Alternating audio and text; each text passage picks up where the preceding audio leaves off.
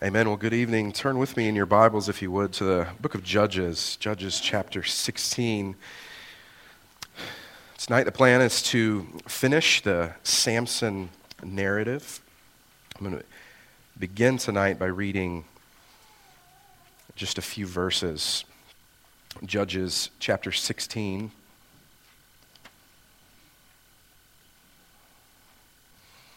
I'm going to begin in verse 18 and read down to 22. Hear this now, the word of the living God. When Delilah saw that he had told her all his heart, she sent and called for the lords of the Philistines, saying, Come up once more, for he has told me all his heart. So the lords of the Philistines came up to her and brought the money in their hand. Then she lulled him to sleep on her knees and called for a man and had him shave off the seven locks of his head. Then she began to torment him, and his strength left him. And she said, The Philistines are upon you, Samson. So he awoke from his sleep and said, I will go out as before at other times and shake myself free. But he did not know that the Lord had departed from him. Then the Philistines took him and put out his eyes and brought him down to Gaza. They bound him with bronze fetters and he became a grinder in the prison. However, the hair of his head began to grow again after it had been shaven. This is the word of the living God, and we say, Thanks be to God. Amen. Please be seated. Let's pray now for the Lord's blessing. Our Father, thank you for your word, and thank you for giving us examples that we may learn from, giving us both propositional truth commands, laws, but also giving us narrative. And I pray that we will see in this narrative examples of what not to do, and that we will take those as warnings. And we will see examples of what to do, and that we will imitate that which is good. And may we see Christ, our Lord, our Savior. May we treasure him all the more because of what we see in his word. We pray in his name. Amen. There's a writer, his name is Andrew Leland. And he has an inherited condition that's caused him to go blind. He's written a book about it.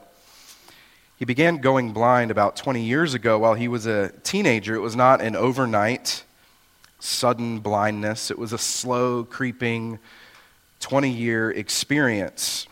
It didn't come on all at once, but as Leland describes his experience, it was a slow drip, drip, drip into blindness. It's life altering. For eyesight is one of the great gifts we've been given from God, and the gift of sight is often used in Scripture as a way to teach us spiritual realities. There's a parable here, I think.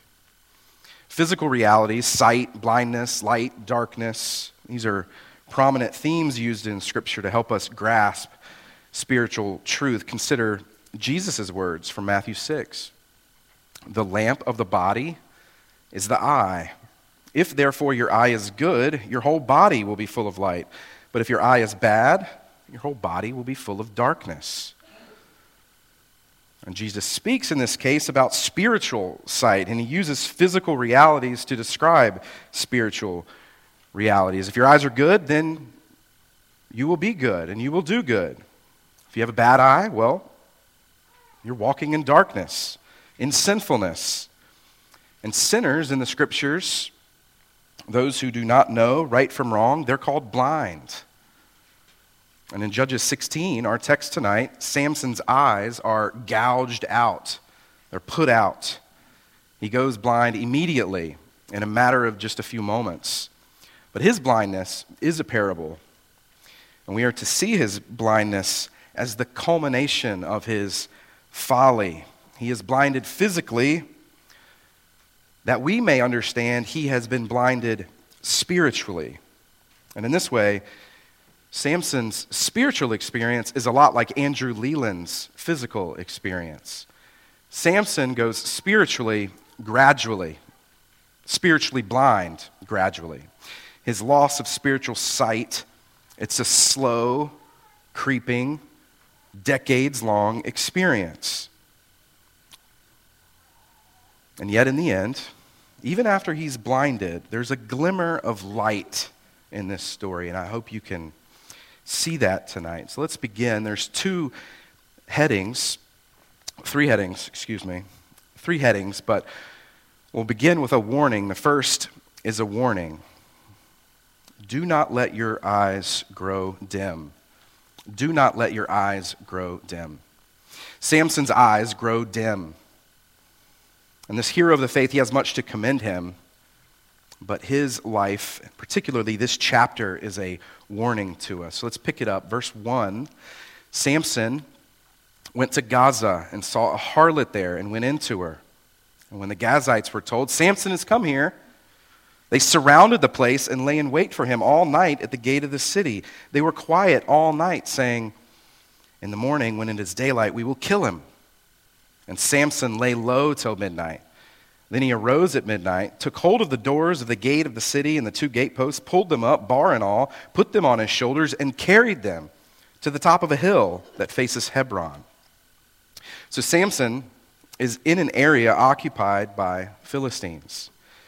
And this is perhaps a sign that he's doing what he was supposed to be doing. He's supposed to be delivering the people of Israel from the occupation of the Philistines. Remember from last time, God raised up Samson for this very purpose. Yet, verse 1 he's in the foreign land and he sees a harlot. And this is the same description that we see in chapter 14. There we also saw the word saw. Samson saw a woman among the Philistines. He saw her and he wanted her for himself, though she was a foreigner, and it was forbidden. And he goes to the prostitute and visits her. His sin is egregious, it's unholy, it's also foolish. The Gazites surround him. He could have been killed, and he likely would have been had it not been for his strength. He takes the gates of the city and the doors as he escapes, and he just picks them up. That's his way of escape.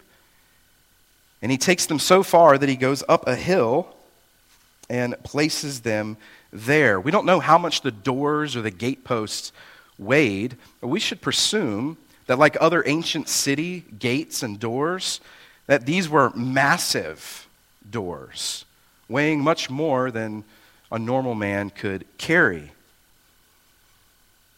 Well, think a moment, though, about Samson's foolishness. It's foolish to visit a prostitute for moral reasons, but it's also foolish for practical reasons. Samson, he doesn't fear danger as he ought. He lets his guard down. And this is this is going to be a repeated theme.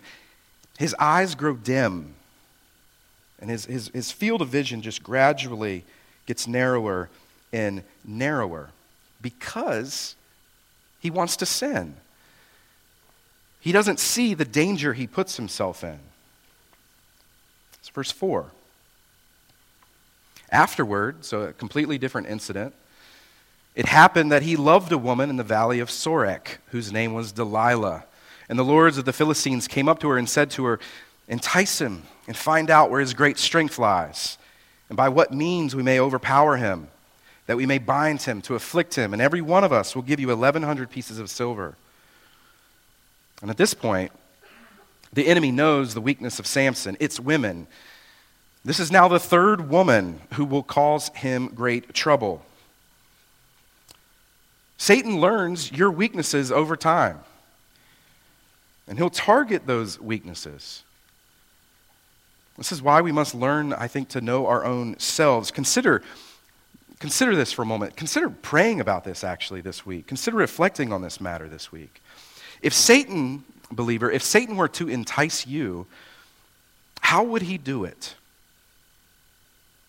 He's capable of tempting us in all sorts of ways, but are you particularly susceptible to a certain sin, to a certain temptation?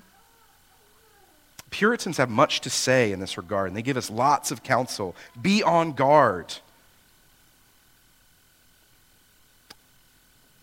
Verse 6 Delilah, now and Samson are going to interact. Delilah says to Samson, Please tell me where your great strength lies, and with what you may be bound to afflict you? What sort of question is that? Please tell me where your strength lies, and, you know, if I could, you know, if I could tie you down, how could I do that? And Samson says to her, If they bind me with seven fresh bowstrings, not yet dried, then I shall become weak and be like any other man. Samson's guards shall be up. Woman ever asks that to you? That's, that's a reason for concern. But he answers her. He lies to her, but he answers her. And then the lords of the Philistines, verse 8, brought up to her fresh bowstrings, not yet dried, and she bound him with them. Now men were lying in wait, staying with her in the room. And she said to him, The Philistines are upon you, Samson. But he broke the bowstrings as a strand of yarn breaks when it touches fire. So the secret of his strength was not known. So not only did she ask them this very curious question, she actually attempts it. And then he stays there. We see it again, verse 10. Delilah now says to Samson, Look, you have mocked me and told me lies. Now please tell me what you may be bound with. So he said to her, If they bind me securely with new ropes that have never been used, then I shall become weak. Therefore, Delilah took new ropes and bound him with them and said to him, The Philistines are upon you, Samson. And men were lying in wait, staying in the room, but he broke them off, his arms like a thread. It's the second time. Now, the third time. Delilah says to Samson, Until now you have mocked me and told me lies. Tell me what you may be bound with. And he said to her, If you weave the seven locks of my head into the web of the loom, He's he's kind of giving something away now, isn't he? It's getting closer to the truth because his strength lies in his hair. He's under the Nazarite vow, he's never cut his hair. And now he's beginning to give her a bit of an answer. If you put my hair and you lock it up into a loom, it has something to do with the head not quite the truth. Verse 14, she wove it tightly with the batten of the loom and said to him, The Philistines are upon you, Samson. But he awoke from his sleep and pulled out the batten and the web from the loom. I think here Samson thinks he can get out of trouble if it comes upon him. There is no way he should be this casual. But he is trapped in his sin. He's relying on his skill to get him out of trouble. He knows he's strong, so he allows himself into dangerous situations. And this is the folly of sin. He sins because he thinks he can get out of it. Sinners often believe they will escape the consequences of sin. This is perhaps especially the case for those who have great skill or great resources. Wealthy people, I think they, they believe, and they do sometimes, they'll pay off a police officer or a judge to get out of trouble. A person of great skill may use their skill to escape punishment. A smooth talker may wiggle his way out of trouble in the principal's office. Prominent athlete may not practice hard because they can lean on their talent. So, believer, do you ever lean on your resources or your skill to make your way through life? It's good to use your resources and skills, of course, but we must lean on God. That's not what Samson is doing. Lean on God to make our way through life. There's a d- great difference between depending on God and depending on our own strength. We, you and I, in our own strength, we will fail. God will not fail. And Samson now will continue to stay with a woman who has now tied him up three times. He's hunted by many men who want to take him out. Yet he still makes his way of escape. No other man in Israel could have escaped such foolish, egregious, sinful escapades. Samson relies increasingly on his strength, his talent, his resources, so that he might continue in sin. His eyesight grows dim. The light of his eyes grow darker and darker. Now, verse 15. Delilah says to him, How can you say, I love you, when your heart is not with me? You have mocked me these three times, and have not told me where your great strength lies. And it came to pass when she pestered him daily with her words and pressed him so that his soul was vexed to death, that he told her all his heart and said to her, No razor has ever come upon my head, for I have been a Nazarite to God from my mother's womb. If I am shaven, then my strength will leave me, and I shall become weak like any other man. Delilah pesters him. And note how she pesters him. It's not like a middle school bully physically imposing himself on others, she pesters him with words. She presses and presses, and she tells Samson that Samson lied to her, and she tells Samson that he mocked her. She plays the victim card. You are hurting me, Samson. You're making fun of me, Samson. You're not treating me right, Samson. She plays him as if he has morality to work with. Samson, of course, should have left by now, but he stays, and eventually Delilah vexed him to death. That's verse 16. Vexed it. What a phrase that is. Vexed him to death. So, vex can mean agitate, to irritate, to confuse, to annoy. She annoyed him to death. Tell me the source of your strength. Tell me your secrets. And remember, if, if Samson tells her his secrets, he's done for. But he doesn't want to give up on his sin. He wants to be with her. He won't leave. So he gives in. Even this strong man, he could not withstand this continuous dripping of the faucet that is Delilah, a daily drip, drip, drip of Delilah's pestering. It's a bit of a side note here. In Judges, we've seen a number of times the, the power and influence of women. It's one of the things personally that surprised me about the book. And in this case, Delilah's influence and power, and that's what it is, it's a, it's a form of power. She's using it for harm. We've seen it be used for good through women in this book, but here, Delilah is using her influence and her power for harm. Samson, of course, is still at fault. He should have resisted. The story actually calls to mind the story of Joseph and Potiphar's wife. Joseph, as one scholar has noted, was pestered in a very similar way by Potiphar's wife. But Joseph is a good example. He stood strong, he resisted Potiphar's wife and the pestering, he withstood the temptation. But Samson fails, and he opens up to Delilah. He tells her his secret. His strength lies in the fact that he has never shaven his hair. And in verse 18, Samson tells her all of his heart. It's done for. This is blindness. It was a long road, but his field of vision has gotten so narrow that he's blind. The Puritan Thomas Fuller puts it this way Samson was blind before he was blind. I think that's right.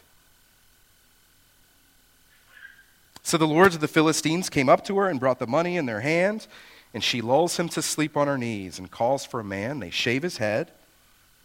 She torments him, the strength leaves him. And she says, The Philistines are upon you, Samson. And he awoke, and this time he tries to go out as he did the other times, but he cannot shake himself free because the Lord departed from him.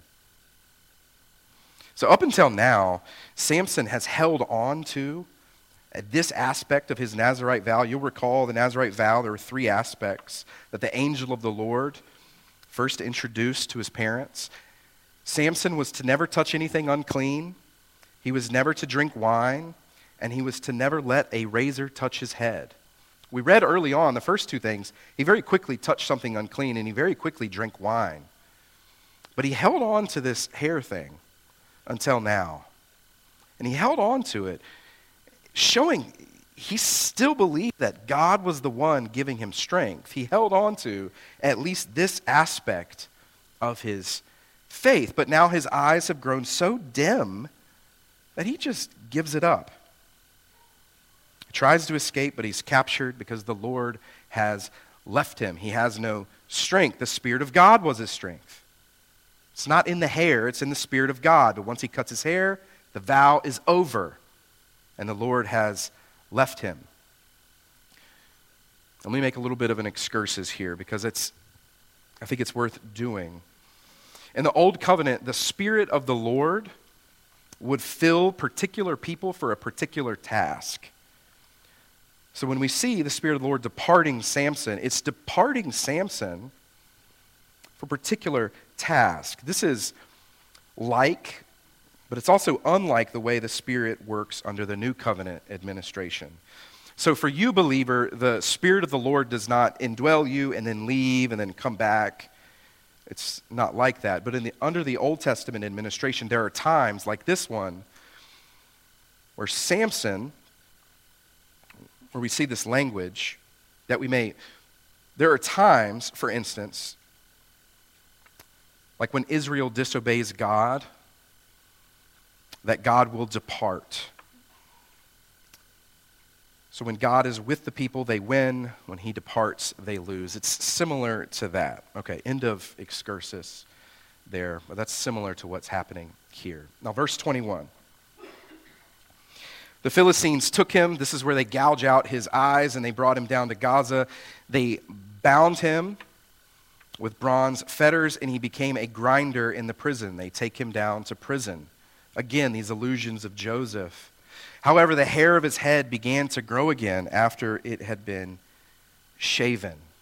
And some note that when his hair begins to grow again, it's this, this, this idea that, okay, his faith is, he's realizing what he has done, and he's now sort of looking back to God even there.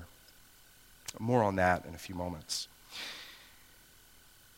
They gouge out his eyes. My children asked what this meant the other day to put his eyes out. So I think it's worth stating here. The Philistines, they hurt his eyes so badly that he lost his ability to see.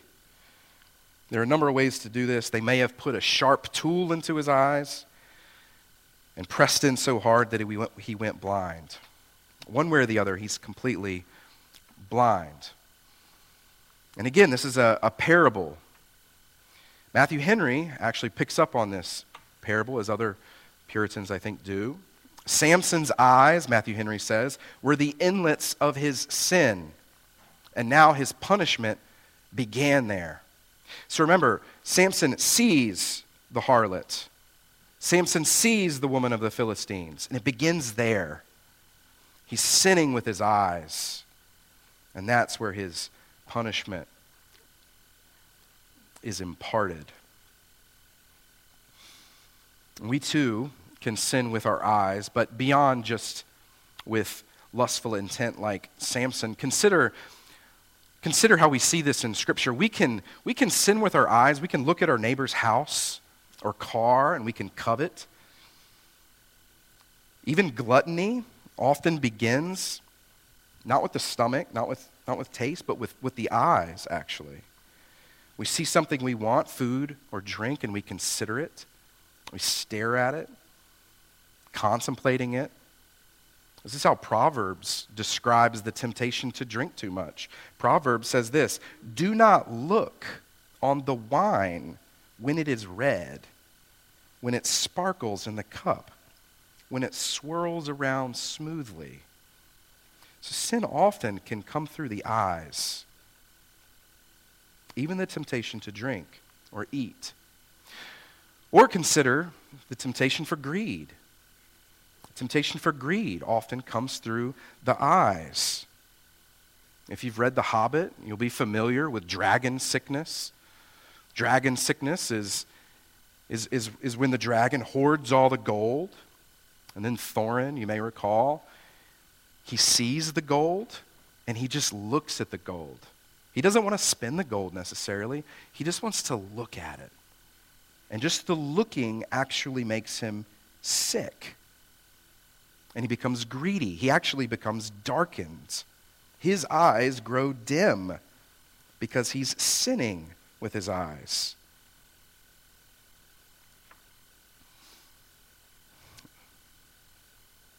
Dale Ralph Davis, a good commentator, he, he says that Samson is intended as a mirror for Israel.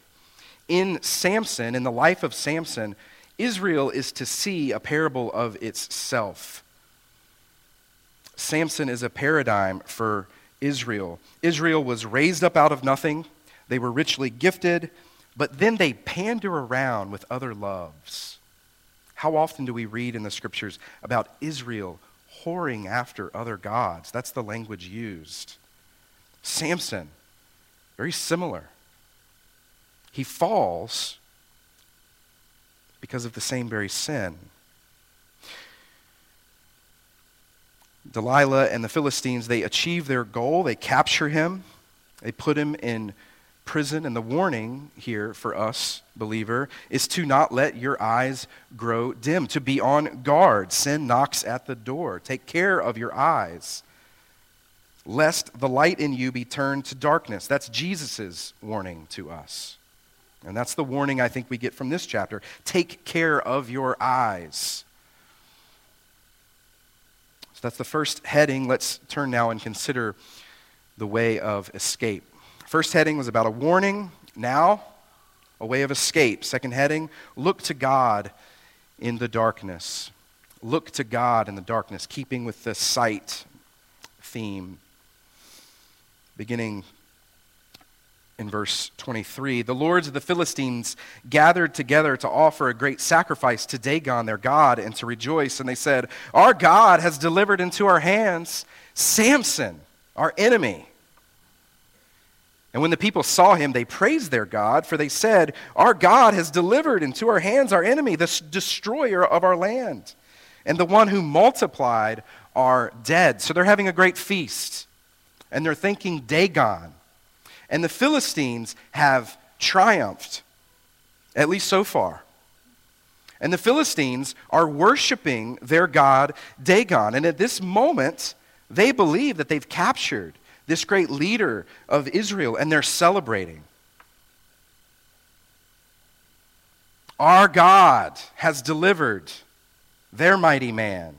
In essence, they're saying, Our God Dagon, he's better than Yahweh. They'll do this later in 1 Samuel. And they're celebrating. Verse 25, and when their hearts were merry, they said, Call for Samson that he may perform for us. So now they're going to toy around with this. And they're going to rejoice and sing and laugh and be merry. And they stationed him between the pillars, and Samson said to the lad who held him by the hand, Let me feel the pillars which support the temple so that I can lean on them. Already, Samson is displaying some faith, isn't he? Because we know what's about to come if you've read this before. Now, the temple was full of men and women. All the lords of the Philistines were there. About 3,000 men and women on the roof watching while Samson performed. So he's an entertainer. He's mo- they are mocking him. In verse 28, his great prayer. Samson calls to the Lord, saying, O Lord God, remember me, I pray. Strengthen me, I pray, just this once, O God, that I may with one blow take vengeance on the Philistines for my two eyes. And Samson took hold of the two middle pillars which supported the temple, and he braced himself against them, one on his right, on the other on his left. And Samson said, Let me die with the Philistines. And he pushed with all his might, and the temple fell on the lords and the people who were in it. So the dead he killed at his death were more than he killed in his life. And his brothers and all his father's household came down and took him and brought him and buried him. He judged Israel 20 years. So Samson, in his most desperate hour, he looks to God. His eyes of faith though they had grown dim and they got narrow and narrow and narrow to the point where he couldn't see, and he gave up his vow, now they are restored. And when he's taken into this temple of a false God, he remembers Yahweh. Brothers and sisters, I don't know if you've ever sinned in an egregious way. Samson has. I don't know if you've ever gotten to a point like him where your eyes are basically shot, Samson has been there.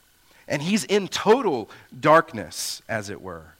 And when he's taken in and they're mocking him, he remembers and he calls out, Oh God, remember me.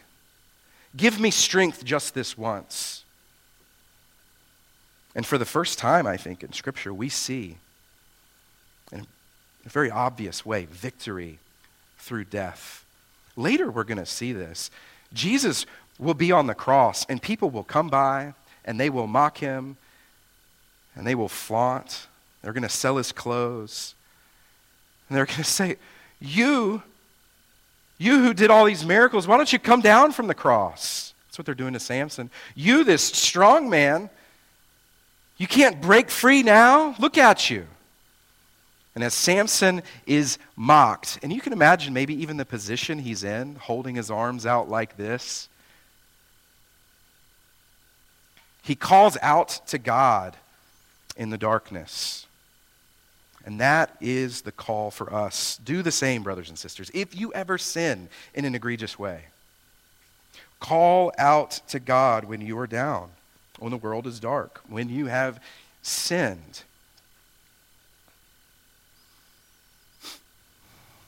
There, there are stories of people who have sinned greatly and have borne great consequences for their sin.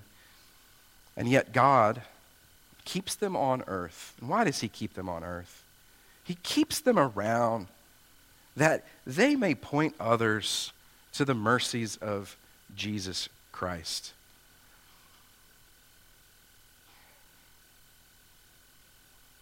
Samson triumphs in the end. He kills more in a single day than he did in his entire life, but there's something lacking in this victory, isn't there? There's something bittersweet about this. It's not a total victory, it's bittersweet, but let us imitate his faith when they're in the dark places. Last heading, see Christ in the Samson story. I think we already have, but I'm just going to list briefly a few points to help us see past Samson, because that's, that's my goal tonight. See Samson, but don't, don't fixate on his sin so much. That's so often what we do in the book of Judges. But let's see these people beyond just their place in time. Let's see Christ here. First of all, Samson's birth was foretold. The angel of the Lord shows up and announces his birth, that he will be a savior for his people Israel. Secondly, he's betrayed for silver. It's noteworthy that Delilah gets rewarded with silver. It's verse 18. She, like Judas, betrays God's servant for silver. The, the enemies of God, they're willing to do this, aren't they? So often they want money. And in some cases, that's all they want. They want money. In other cases, they, they, they want triumph. And thirdly, Samson crushes God's enemy. Dagon was in that temple. And as Genesis 3:15, we see this before in this book. God promises to crush Satan. And in here, it's just a foretaste. He crushes the temple, and in so doing, he crushes Dagon. And it's not the last time that Yahweh will crush Dagon, but here he does it.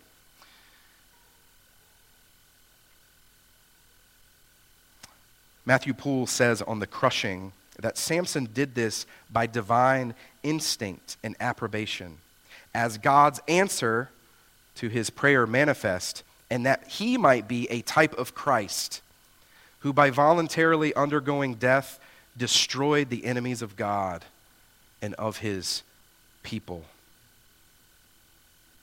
So, see Christ in this story. We see victory through death. It's introduced, I think.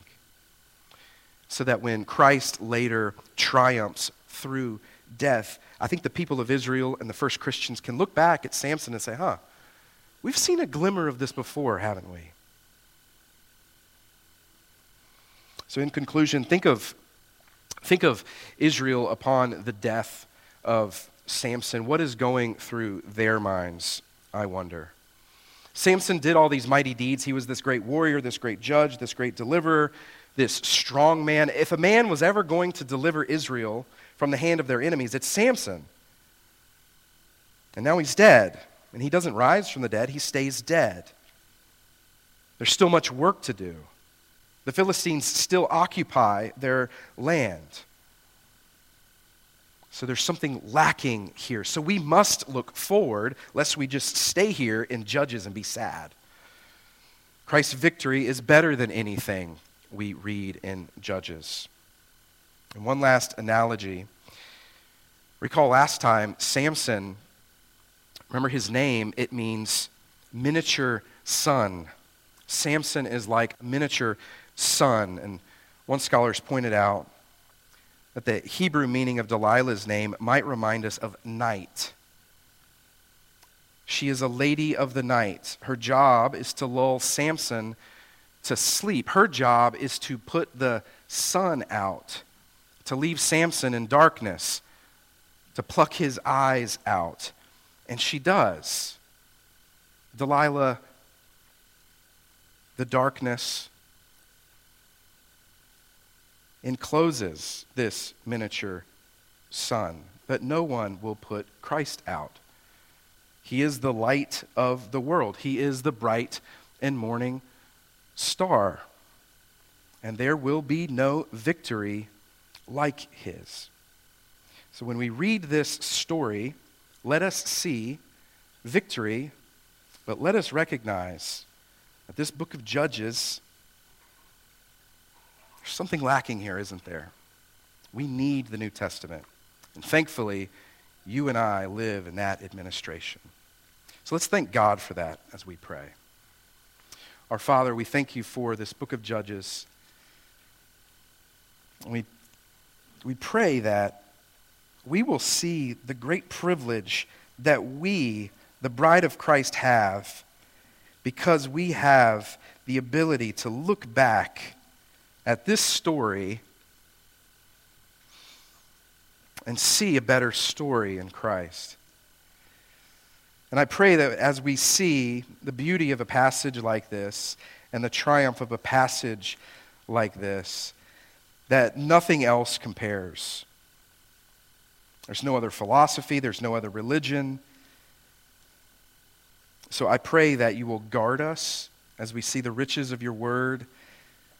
And as we go about our week, may we learn.